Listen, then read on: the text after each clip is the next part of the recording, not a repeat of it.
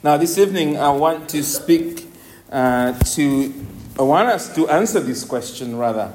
How did Jesus live as a child? Uh, that's a question we are beginning to answer really as we go through this section. Well, how did Jesus live as a child, and what difference should it make for how we live for Him, regardless of our age, right? Now, we are looking at this question because we have come to Luke chapter 2, verse 39 to verse 40. Just before these verses, uh, Luke describes how Jesus was born. We've seen that. And his first visit to the temple with his parents when he was just a month and a half old, really, 40 days. 40 days old, he goes to the temple for his first visit to church, we might say, uh, at 40 days old. Now, as we come to these verses, Luke 3 Luke 2, verse 39 to 40. Luke is giving us a summary of how Jesus lived as a baby until he was 12 years old. He compresses, if you like, the 12 years of the life of Jesus just in these two verses, we might say, particularly verse 14. Let's read. And says, And when they had performed everything according to the law of the Lord, they returned into Galilee to their own town of Nazareth. And here's a summary. And the child grew and became strong, filled with wisdom, and the favor of God was upon him. What verse 39 to verse 40 is teaching us is that though Jesus is 100% God, he was born and grew up as a full human child to save us from our sins. Though Jesus is 100% God, he was born and grew up as a full human child to save us from our sins. I want us to explore this truth to learn what it means for how we live for Jesus. Right? Now, if you've been following the news, you know that this year we are going to have a general election, right? You, you, I'm sure you picked that up. We have to have it by January, right? It will dominate all the news in 2024. Just wait, you're about to get tired of it. Every time you flick on it, it will be there, right? And one of the most popular questions, I'm sure we'll get it this year, one of the most popular questions the media likes to ask politicians is this How much is a pint of milk? they always ask that every year. How much is a pint of milk? There'll be a politician who will be asked this question. And you'd think they'll be ready, right? Now, of course, it seems like what's up with the question? It's such a simple question that all of us should be able to answer that question, right? After all, all of us, we use milk, we drink it all the time. But the truth of the matter is, even if, as I've asked it, he prob- what's your answer? You're probably thinking, I don't know the, the price of milk. Why would I care, right? so, a few of us actually, very few of us actually know the price of a pint of milk. We just buy and drink it, right? And sadly, for a politician, not to know the price of milk actually means that they're out of touch. they don't know how the ordinary person lives. That's why they don't know the price of milk. I think it's a bit tough on them, to be honest. But that's the whole point that they don't even buy their own milk. Somebody does it for them. As always, the simplest questions are often the hardest to answer. In fact, the simplest questions are often the hardest to appreciate. We need to keep that in mind as we're going through Luke. I'm, I'm so conscious you know Luke. You've read it many times. Just like this morning, you understood that you've read the story of Anna, you've read the story of, the, of all the people that are visited. I'm, I'm very conscious of that. And as we come to this verse, particularly uh, Luke 2, verse 39 to 40, you know this verse. You've read it, a lot of us have read it many times. But keep in mind that principle that the simplest questions are often the hardest to answer. How did Jesus live as a child? And what does it mean for how we live today? It has huge implications for how we live today. Well, there are three important answers that Dr. Luke wants us to remember, and I, I just want to summarize them for you. They are just these. First of all, the child Jesus grew naturally. Secondly, the child, the child Jesus grew spiritually. And thirdly, the child Jesus grew graciously. Naturally, spiritually, graciously. That's how the child Jesus grew, right? First, the child Jesus grew naturally. The Lord Jesus grew up as a normal child, a normal human child within a normal Jewish family. And Dr. Luke reveals this mind boggling truth by telling us two important things. First, as soon as the Christmas family finished all their business in the temple, they returned to Nazareth. Verse 39 And when they had performed everything according to the law of the Lord, they returned into Galilee to their own town of Nazareth. Now, if you are here at the Nativity, you, you may be wondering at this point now, as you read that verse, you should pause and reflect. Don't just read through this stuff very quickly. You should pause and think. And I think one of the questions immediately that pops in your mind, uh, if you know your Bible very well, is that, uh, okay, he's at the temple and then he goes to where?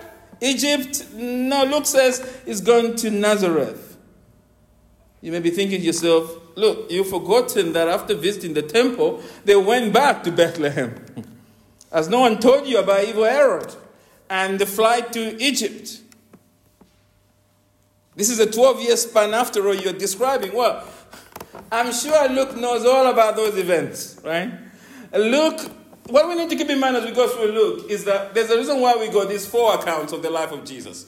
Luke is not writing a blow by blow account of everything that took place in the life of our Lord Jesus Christ. Now, Luke is writing, as he's told us from verse 1 of chapter 1, uh, this is the first four verses of chapter 1, is writing an orderly account or a focused account of the record of Jesus to grow our trust in Jesus. He's going, chapter 1 and chapter 2 is to show, particularly, that God is now here among us. His main point, as he describes his summary, is, is to show us that though baby Jesus is God, is not growing up as God. That is Luke's focus. He is growing up as a human child living in a human family and in a human town. That's why we have this shift from Jerusalem back into Nazareth. Look, Egypt is interesting, but that's not the central focus of Luke here. Luke wants us to know that the child Jesus is not growing up as a super superman, you know, as a, as a super baby, you might say. Is growing up naturally as a normal boy in a human family. So the family has finished everything. The focus is on the family, and the focus is that they go back to normal life. That's his point. He will now be living under the care of his own parents. This focus in Luke is important because Luke wants us to understand that Jesus grew normally or naturally. And Luke underlines this point when we get to verse 40. And the child grew and became strong. The original word for grew there means to increase or to spread out. The phrase became strong in the original means it became strong or healthy, right? He has become strong or healthy, right? Luke is saying from the moment of his birth, Jesus began to grow physically strong, right? His bones were becoming strong and he was developing muscle. baby Jesus. Baby Jesus went through a normal development of a baby and he grew into a child. Uh, like you and I, he learned how to sit. He learned how to crawl before he could walk. Like you, he learned how to stand up and move his feet as a baby. Can you imagine that? At some point, God the Son, Jesus, took his first step and tumbled face flat. God in the flesh.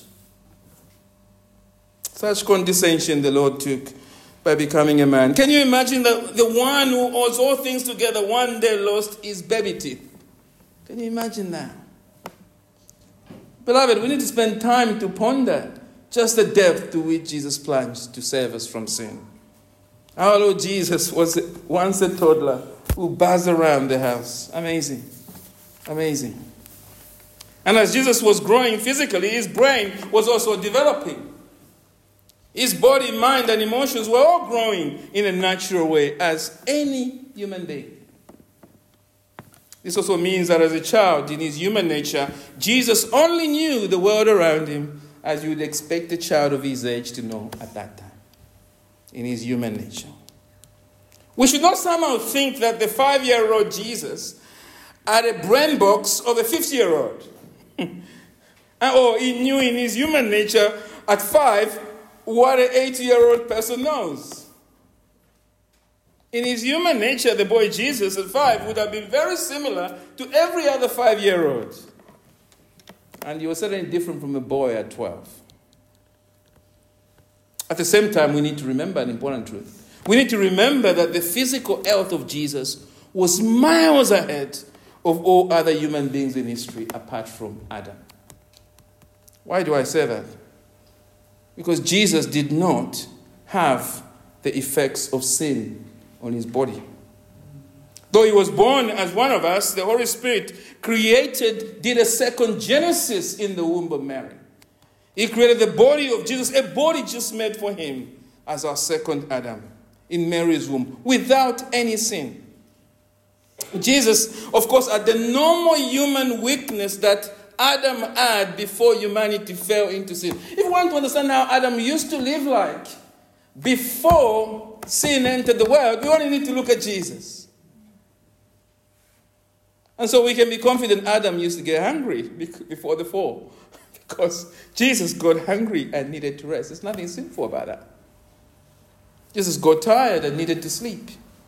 The body the Holy Spirit created for him in the Mary's womb was, a, was like Adam's body.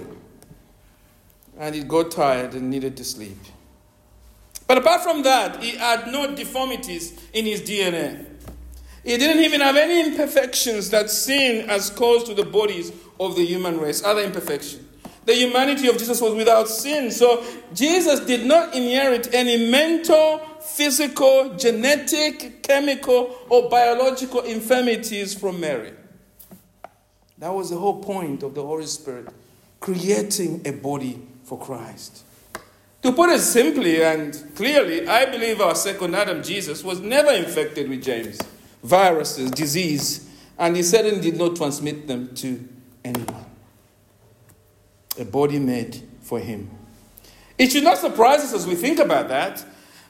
We should not be surprised that the body of Jesus, though fully human like us, was perfectly so, like Adam's, before the fall.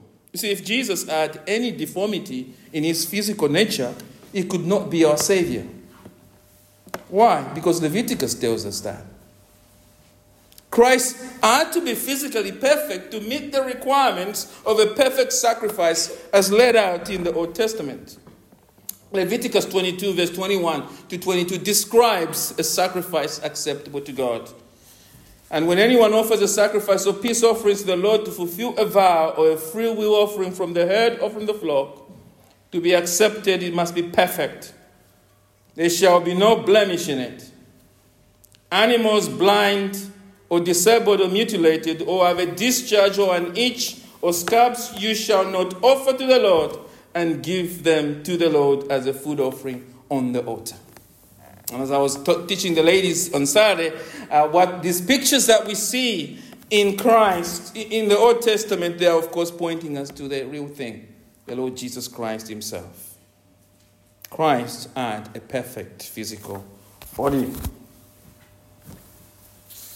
Christ, our peace offering in the New Testament, could not have been lame or indeed sick with any disease. Jesus had to be perfectly perfect physically to be a sacrifice for sinners. This also means that Jesus had a perfect mental health.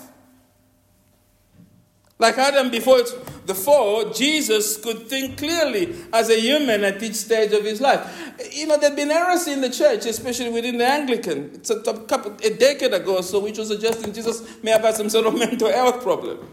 right? No, Jesus had a perfect mental health as our perfect Adam.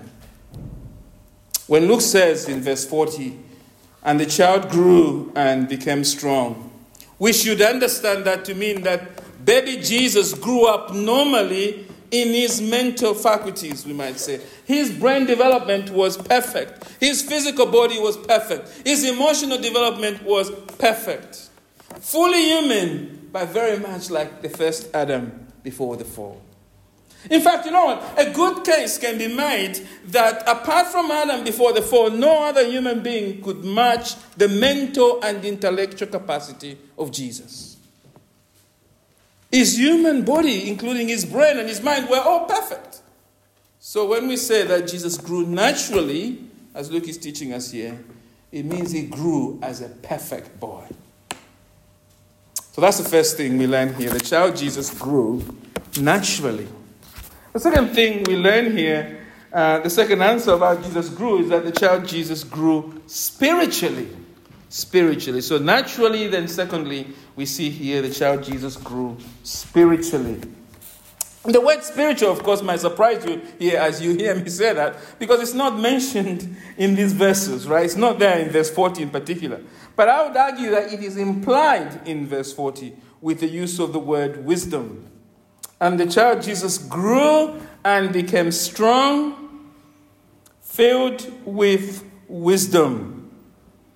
What does Dr. Luke mean that Christ grew in wisdom? Well, the, the, the, the, principle we use in reading the Bible is that we must always let Scripture interpret Scripture. The question is not what I think wisdom is, right? right? Or what some academic thinks wisdom is. The question is, what does the Bible think wisdom is? Well, the answer is in Job 28, verse 28, isn't it? Behold, the fear of the Lord, that is wisdom. Right? And to turn away from evil is understanding. Proverbs 1, verse 8, King Solomon says, The fear of the Lord is the beginning of knowledge. Fools despise wisdom and instruction. As we'll see later, Jesus, of course, had deep spiritual knowledge. But fundamentally, the Bible teaches us wisdom is really spiritual, isn't it? It's about having a true and holy relationship with God that results in thinking God's thoughts after him. Do you want your child to be wise? They need to have a relationship with the Lord. That's true wisdom. Otherwise, they are, being, they are foolish. Because as they have a relationship with the Lord, they'll be thinking God's thoughts after Him.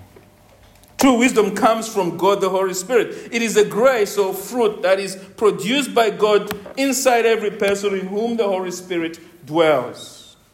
And that's why, beloved, our teaching, for all the emphasis on worldly education and other things, our teaching of our children should focus fundamentally, what should take up more time for them, is imparting the spiritual wisdom of God. And that because as you teach them through the scriptures, they are learning to develop a relationship with the Lord as the Lord works through them through the Holy Spirit. True wisdom comes from God the Holy Spirit. So when Luke says that Jesus was filled with wisdom, he's fundamentally saying that Jesus the man grew in his spiritual relationship with God. Right? This growth in his spiritual relationship with God occurred in his human nature. Okay? Right? You following me there? Right? in his divine nature, Jesus didn't need to grow to know God because Jesus is God. But Jesus is two natures in one, the human nature and the divine nature. In his human nature, he grew in his trust and love of God. This does not mean that there was ever a time Jesus didn't trust or love God, right? Even as the, in his human nature. No, Jesus always loved and trusted God. The point is that the various experiences of his life, they, they offer Jesus opportunities, you see, to demonstrate his trust, his love, his fear of God appropriate for each occasion and challenge that he faced. Think of Jesus, beloved. Think of our Savior. What a mind boggling spiritual development. He was the only sinless child who has ever been born. And he kept growing in his sinlessness before God. Amazing. Mind boggling. And this perfect spiritual growth of the child Jesus means that the child Jesus grew in living wisely with his parents and living wisely with others.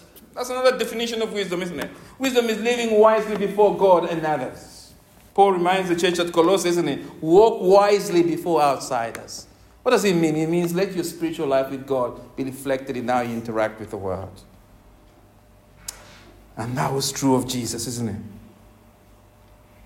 Jesus lived wisely with his parents and all his childhood friends in Nazareth. His relationship with God permeated all other relationships. You know, for example, the child Jesus was able to forgive quicker than children forgive. All children are very good at forgiving, but the child Jesus just did it quicker. Because you see, he had that relationship with God. And as we think of our children, we need to pray that they have that relationship with God. And you know, because of his vibrant and perfect spiritual life with God, Jesus coped with all the pressures of life at each stage of his life in a way that honored God. You know, we can truly say Jesus was the happiest child and the most contented child the world has ever known or will know.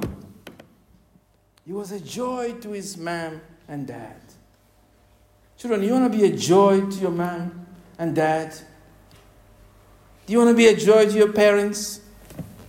Desire to grow to be like Christ. As long as you are not a born again believer, as long as you are not trusting Jesus yourself, you are not a joy to your parents as you can be. I'm not saying you don't bring joy to them, but you can do so much more. Because the more you become more like Christ, the more your life will be fulfilling towards them. Whether they are believers or not is beside the point. Become Christ like, and you'll be a blessing to them. Jesus was a joy to his parents because, first of all, the child Jesus grew naturally, and secondly, the child Jesus grew spiritually. Third, moving on, the child Jesus grew graciously. He grew graciously. All of these things were a result of the grace of God on the human Christ. The original word for, for favor in verse 44, in verse 40 there, is charis. When we read and it says, and the favor of God was upon him. Favor there is charis.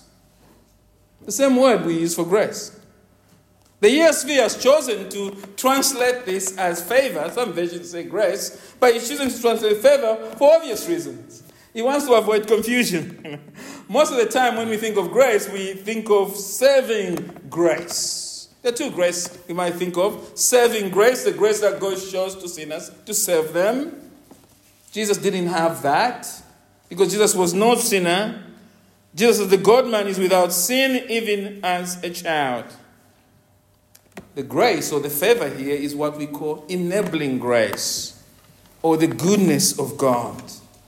When Luke says, and the favor of God was upon him, Luke is saying the goodness of God, the enabling grace of God, the goodness of God enabled Jesus to grow physically and spiritually before God, to, to, to, to flourish like a plant before the Lord, as Isaiah 53 uh, talks about Jesus growing through that as a plant in dry ground.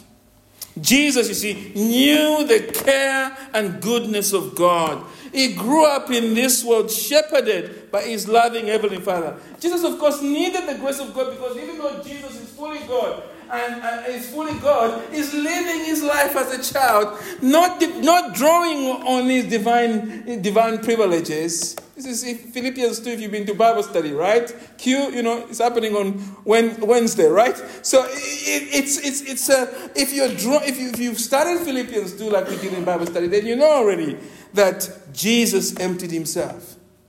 Not because he lost his divinity, no, he emptied by adding. And he lived depending not on his divine privileges, but living as a man. How then was he supplied? Well, the answer is, and the favor of God was upon him. God lavished his grace, his enabling grace, his favor on Jesus. As I said, though Jesus was perfect as a human being, he needed the goodness and care of God, you know, to build him up physically, mentally, spiritually, intellectually. And I just want to say to parents here, that's what your children need. What is the greatest need of your child? I think that's the answer. And the favor of God was upon him. You may have a brilliant child. His greatest need is not the world, his greatest need is to have the favor of God upon them. And as children, you, as you listen to me just now, encourage your, your parents to point you to the favor of God because it's the greatest asset you can have in this world. And you know, God is full of grace, isn't it? He willingly provided His grace to Jesus. He was concerned to watch over His Son, to lavish His grace and pour grace on His precious Son. Now, the Bible doesn't tell us how God's grace grew Jesus physically and spiritually, but we know from Luke chapter 1, verse 35, that Jesus was indwelt by the Holy Spirit. We've already said that. The prophecy of Isaiah also teaches us that the Holy Spirit rested on Jesus to fill him with wisdom and knowledge for his work as the Messiah. Just stand briefly with me to Isaiah 11 there, uh, just briefly. Isaiah 11, verse 1 to 3. It's a very important uh, passage. Just briefly, and keep your finger there on Luke chapter 2, verse 39 to 40. I'll just read this for us. This is a prophecy we are familiar with from, from at Christmas time, isn't it? There shall come forth a shoot from the stump of Jesse, and the branch from his roots shall bear fruit. And listen to this. And the Spirit of the Lord of Yahweh shall rest upon him, that is Jesus. The Spirit of wisdom. This is the sevenfold Spirit. The Spirit of wisdom and understanding. The Spirit of counsel and might. The Spirit of knowledge and the fear of the Lord. And his delight shall be in the fear of the Lord.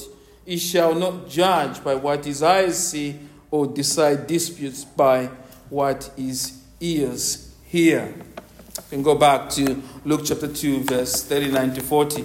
The point there we're learning from that prophecy of Jesus, that direct prophecy concerning Christ, is that Jesus lived spiritually wise before God, not out of his own resources or drawing on his divine nature by this, but by the Spirit of God resting upon him. I just want to keep emphasizing that. The Holy Spirit is key here to the spiritual life of Jesus and to his spiritual knowledge and development. God, the Holy Spirit, provided for Jesus all that he needed to grow and develop in fulfilling the calling that God the Father had given his eternal Son, Jesus. The spiritual knowledge that Jesus possessed is, as, as a man was directly and indirectly as a result of the grace of the Holy Spirit working on his life.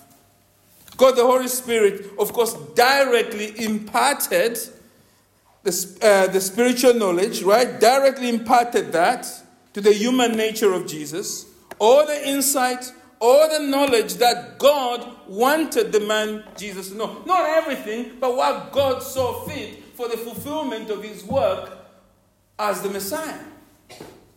So there was a direct impartation from the Holy Spirit, but also there was indirect impartation, we might call it, right? In the sense that the Holy Spirit enabled Jesus to understand the scriptures that he read. Christ grew in his knowledge through reading the Bible as a man.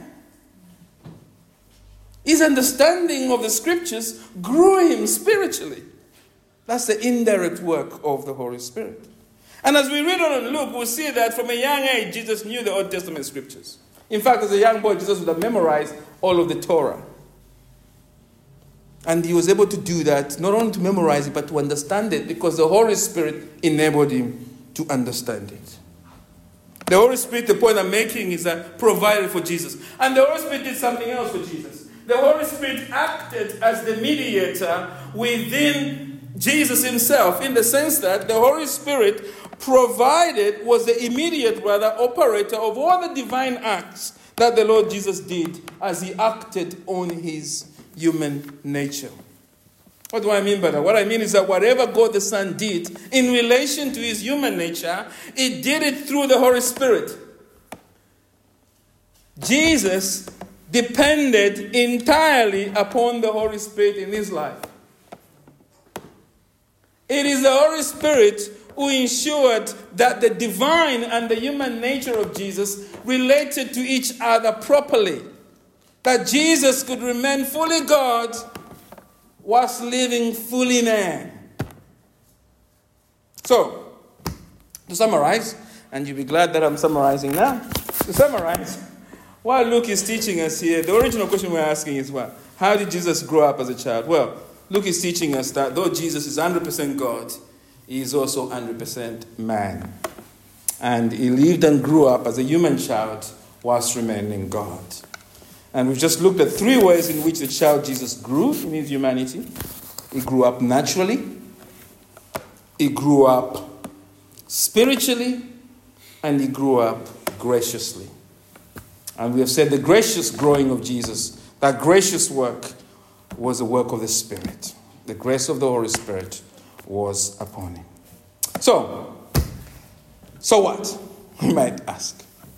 What difference does that make? I mean, how does this help me on a Monday? Right? Oh, good question. You always ask that. Right? How does this help me as a man? Right? How does this help me with all the challenges that I'm facing as a husband? Well, how should we respond? Well, three important responses, right? And then I'll end here. First, we must live and serve with gratitude and adoration to our triune God for the perfect and precious gift of the Lord Jesus, our child growing Messiah. The first response to what we've been learning uh, is, is, is adoration. Oh, friends, I hope as you are thinking of Jesus, your heart is growing warm as you ponder the wonder of the Lord Jesus Christ. Oh, friends, give God the Father your thanks for his faithfulness to us. You know, God the Father promised to send, and as we read in Isaiah 11, to equip his Messiah. Oh, and the Father delivered because his word never fails. When we think about Jesus grew, the wonder of Jesus, when we look at verse 40, it should fill us with gratitude and thanks to the Father who enabled that to happen. Give God the Son, of course, our Lord Jesus, your thanks. For willingly choosing to grow up naturally and spiritually as a child, and depending on the Holy Spirit to enable him to do that. You know, as God the Son, Jesus had all the power to do anything. And yet he chose to humbly and willingly depend on the Holy Spirit so that, why? So that he can live as a man. Why? So that he can serve us. Because it's not just the death of Jesus that saves us, his righteousness is imputed to us by Jesus living as a man. Thank Jesus for that, beloved. Adore the Son, beloved, because his natural and spiritual perfect life, enabled by the Holy Spirit, serves us. As I said, his life is now reckoned to us. Oh, friend, if you trust in Jesus, you can say this evening, Jesus is my man. This morning we have been reminded, isn't it, that if you are trusting in Jesus, God looks upon you and says, Well, I hope He does anyway. He says, That's my woman, that's my man at Bexley. That's my woman at the place of work where you work. Oh, what a wonderful thing that because Christ has come and put on our human flesh, lived as a child, we can say, He's our man. He's our man. He lived for us. Give God the Holy Spirit your thanks as well, beloved. Oh, we are so prone to forget the third member of the Trinity. But as we lead, if we take anything away from the first two chapters of Luke, is that it's about Him. It's about the Holy Spirit, beloved. Give him your thanks as you reflect on this wonder of Jesus living as a child for the gracious power which rested on the child Jesus during his childhood. You know, I've been thinking about the many temptations Christ would have faced as a child. Children face so many temptations, the emotions are all over the place.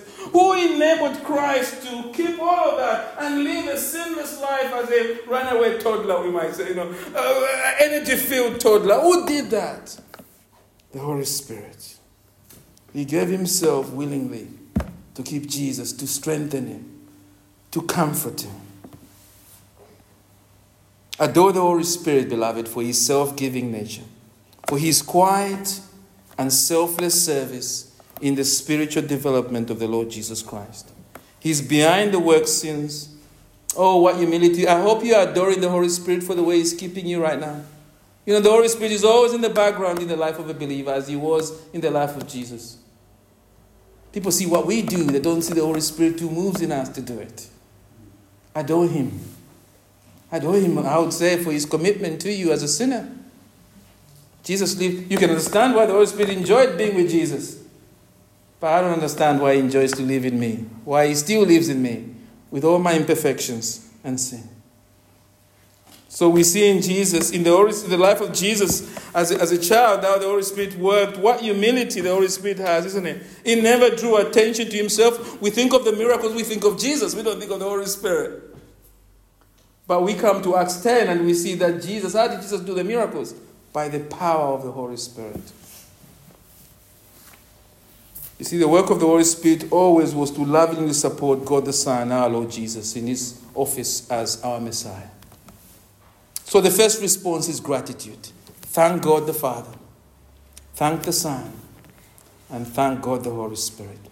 Secondly, this truth we've learned that Jesus grew spiritually and physically and graciously as a child uh, should encourage us to live and serve Christ with encouragement.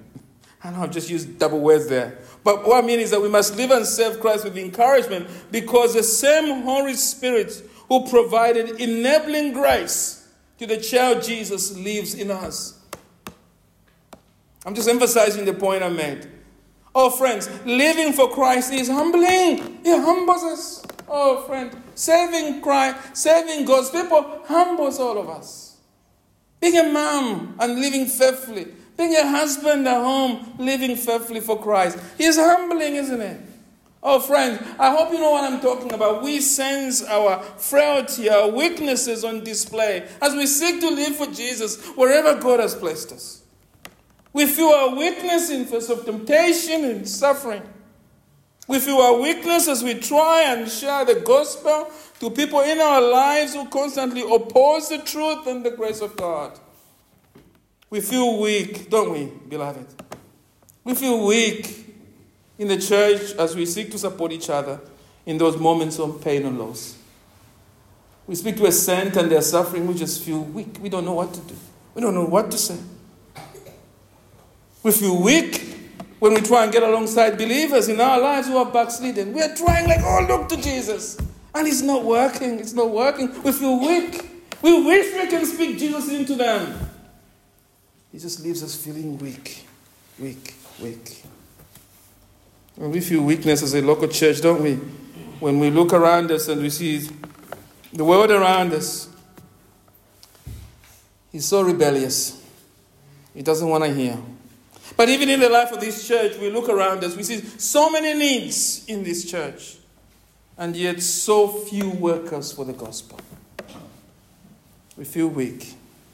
And you know, as I've thought about this, our constant helplessness impacts on our physical and mental health. It does. It does. And it can leave us doubting whether God is at work in our lives. Are you feeling like that right now?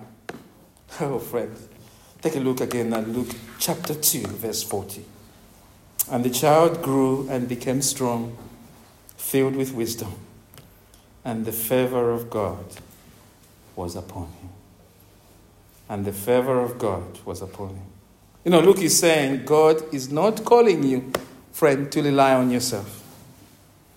He has given us enabling grace by His Holy Spirit.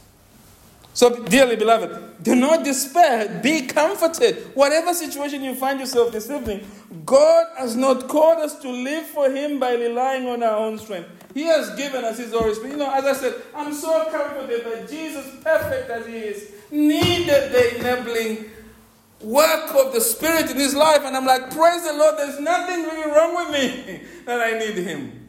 It's exactly what I need. I need his help. You need his help. Especially for parents here. You need God's help as your parent, isn't it? So, finally, so what have I said? First, gratitude, right? Second, be encouraged. That's the way I should put it. Be encouraged. That's straightforward. Third, live and serve God by following the example of Jesus. Okay? Gratitude, encouragement, example. Follow the example of Jesus, who willingly grew naturally, spiritually, and graciously by the Holy Spirit. Let us follow the example of Jesus in two areas, and I'll end. First, let us learn from Jesus to humble ourselves in loving service to God. If we take away anything from these verses, is that our Lord Jesus humbled himself. Jesus willingly submitted to the plan of God for him to come and be a baby and to grow up naturally. Our Lord humbled himself. It's a humility of Jesus that should shock us. And this, this humility of Jesus really is part of his humiliation, isn't it? It's part of his humiliation. God the Creator became a child who grew up naturally like us. We serve a humble God. Jesus, living as a child, doesn't just shout out, though, his humility, he shouts out his love. He did all of this for our benefit, for you, friends. And as I said already, you should worship him for this. Jesus loved you enough to plunge that infinite distance, being born as a baby, growing up naturally as one of us. The Creator did this for you. And of course, we see this humility of Jesus continued all the way to the cross, don't we? Where Jesus willingly laid down his life for us. For us who are prideful, the Lord Jesus Christ allowed himself to be betrayed, arrested, judged, condemned, mocked, spat on, brutally killed for sinners. He who created the whole universe and sustains it by his power, the one who's worshipped by angels, the one who holds all things together, humbled himself on the cross for your sin. Christ is the humility of God embodied in human nature. That's the point. He is God dressed in the garments of our humility, of his humility. And he's done that to win and serve us. So let's follow his example. And the example, I think, here fundamentally is to follow him in humility, isn't it? If we're truly children of God, if we can, if we can say, Jesus is my brother, if we are spiritual brothers of Jesus, we must be humble as he is. Nothing should be beneath us for the sake of Jesus. Nothing should be beneath you in the home to serve for the sake of Jesus. Nothing should be beneath you to serve at your place of work for the sake of Jesus. Nothing should be beneath you to serve in the church for the sake of Jesus. That is what God is calling us to do. Yes, it's painful. Yes, we are plunging very low, but beloved, you are not plunging an infinite distance like Jesus did. And remember, His enabling grace, the grace of the Spirit, is available. So, humility is what we learn. Secondly, the second example, and I'll end here, is that we learn from Jesus to continue depending on the Holy Spirit. In whatever we're doing, as I keep saying, and I've said it so many times, I'm sure you're tired of hearing it. Just keep remembering as you read that verse, and the favor of God was upon him, that the him is perfect. that's my point. Just keep remembering that's a perfect person. Now, I've already said for parents, your child needs the favor of God. Why? Because the perfect child, Jesus, needed the favor of God. Now I'm saying to you, you need the favor of God. You need to continue depending on the Holy Spirit. Jesus grew physically and spiritually by the Spirit, and He desires that you grow in dependence by the Spirit. How do we do it? We know how to do it. What do you mean, how do we do it? You, we know how to do it. Of course we do. If I go around here, I'm sure you give me the right answer. How do we grow in depending on the Holy Spirit? Well, we must simply practice what we hear every Lord's Day. That's the answer. And what you read in your Bible every day. We must seek the Lord wholeheartedly in prayer. That's a, learn from Anna. That's how we do it, right? seek God wholeheartedly among His people. Anna showed us that. Seek God wholeheartedly in prayer and fasting, we'll be saying this year. It's important. Secondly, we must give ourselves, thirdly, I should say, we must give ourselves uh, wholly to the Word of God. We must allow the Word of Christ to dwell richly in us. That's the answer Paul would remind us, isn't it? We must allow the truth and message of Christ to fill every part of our life and service and continually submit to its power and strength. The Holy Spirit can operate without, the Word of God, but the norm is that He operates through the Word. And so you must be a creature of the Word. In short, what I'm really saying is that we need to grow in our intimate relationship with the Lord Jesus.